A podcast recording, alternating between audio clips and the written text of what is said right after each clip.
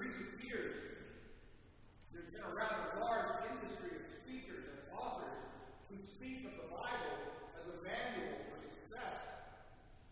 Regardless of what sort of ambitious undertaking one might embark on, there are these self-ordained experts who will direct you to passages of Holy Writ that will ensure your success. I am not sure that it was for this purpose that the Bible was written and handed on from generation to generation. I am not familiar with the method of biblical interpretation that suggests a capitalist approach to life and understanding. Frankly, there are plenty of passages in Scripture that might be used to explain alternatives to capitalism, but that is not our purpose this morning. The Bible is not a handbook for success. The Bible isn't a science. The Bible isn't even much of a history book. The Bible is the written record of God's interaction with two communities of faith. It talks about how God related to them, how they related to God, and what happened as a result, good or bad. There is, however, one unassailable truth before us this morning. Now, I'm not going to give it to you outright because there wouldn't be much reason for a sermon. I want to build a case and then let you draw the obvious conclusion at the end of the sermon. Frankly, it might take less time than other approaches. So let's get to it. Last week I told you that the original ending of John's Gospel was to be found at the end of the 20th chapter. Now, Jesus did many other signs in the presence of his disciples, which are not written in this book. But these are written so that you may come to believe that Jesus is the Messiah, the Son of God, and that through believing you may have life in his name. The story of Thomas was the original ending of John's Gospel. Blessed are they who have not seen and yet have come to believe. Lights fade, curtain closes. But somewhere along the way, someone wrote an epilogue to the gospel that has become part of the story. At best, we can only surmise that the story was written by members of the community that produced the Gospel of John. It matches in tone and tenor all that precedes it. The setting of the epilogue changes. The crucifixion and resurrection of Jesus is centered in Jerusalem, but the epilogue takes us back out north to the region of the Galilee, to the sea and the beach next to the sea of the Sea of Galilee. Now here comes the deja vu. The disciples have returned to their previous profession. They are out in the boat, fishing. Jesus calls to them. They do not recognize Jesus. Mary Magdalene was at the tomb on Easter morning. She didn't recognize Jesus either, mistaking him for the gardener. Only when Jesus speaks her name does she recognize him. Only when Jesus suggested that they try fishing on the other side of the boat did they begin to recognize him. Remember that.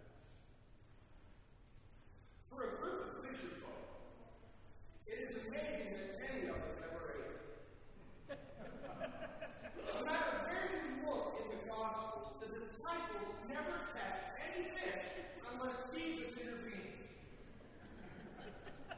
John does not include this story in his Gospel, but the story was undoubtedly well told and well known. The tradition was that the, that the disciples never had anything to show for their efforts without Jesus' guidance. Remember that. We're back on the same beach near the mountain where Jesus took bread and fish and fed a multitude. Took place right there on the shores of the Sea of Galilee.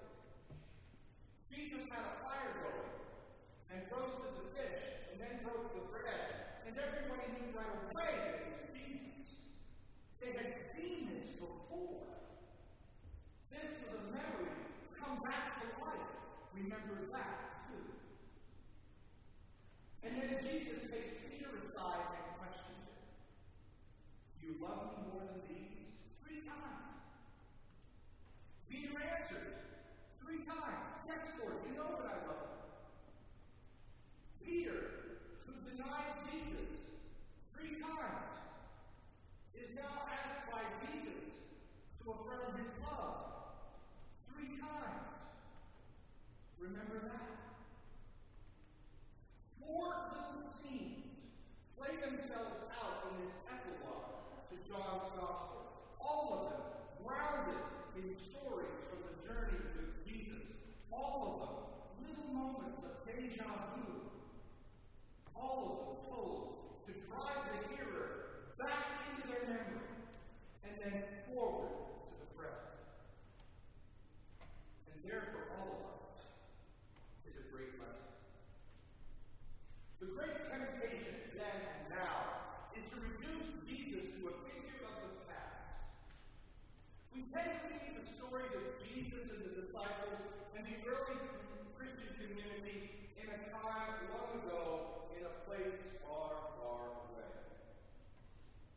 Somehow or other, we have the remarkable ability to say, that was then, but this is now. But the light shines in the darkness. The way of Jesus is as viable today as it was 2,000 years ago. The light shines in the darkness. Jesus still offers light and still offers it in abundance. Jesus still brings down the mighty and exalted and raises up the humble and meek. What the Gospel of John reminds those of us who take the time to read and understand it is simply this. The story of Jesus is not over. If the resurrection of Jesus means anything at all, it means that the ministry and mission of Jesus Christ continues. The light still shines in the darkness, even in 2016. And just like those disciples gathered on the shore, Jesus is still feeding, still calling, still empowering and energizing deniers doubters and discouraged disciples to continue the work that Jesus was given to do.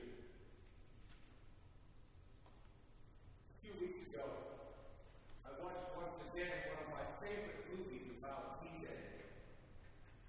The Longest Day was a 1962 version of the Normandy invasion, long before the graphic scenes of Saving Private Ryan. It was one of those movies that everyone in Hollywood seemingly wanted to be in. So they included just about everyone. Henry Fonda, John Wayne, Richard Burton, Sean Connery, Eddie Albert, Robert Mitchum, Roddy McDowall, Fabian, Paul Anka, and the list goes on and on. Well, there's one scene where Robert Mitchum is commanding his battalion on one of the beaches and they are under heavy fire. He barks at his subordinates. We gotta get off this beach. We're getting killed here. We gotta get off this beach. How lovely it would have been for the disciples to simply enjoy the beach that way with Jesus long ago. How nice it might have been just to hang out, eat some bread, roast some fish, swap stories around the campfire about the healings and the feedings and everything that they experienced together.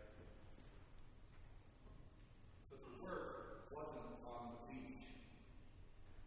It was inland, through the hedgerows, and across the hills. The work was in dangerous places and in the presence of dangerous people. The work was in places where power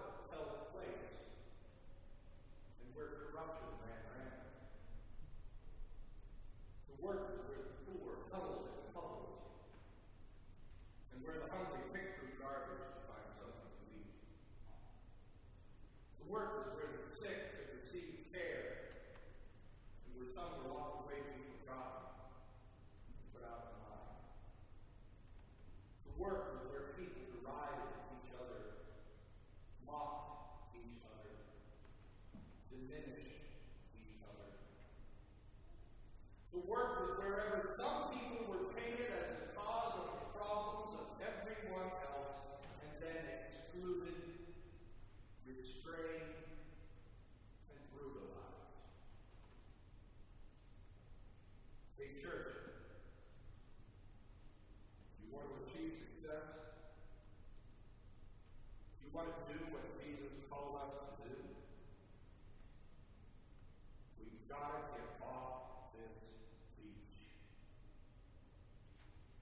ministry and mission of Jesus Christ needs to move forward. Nothing has changed. No one can rest. The story isn't over.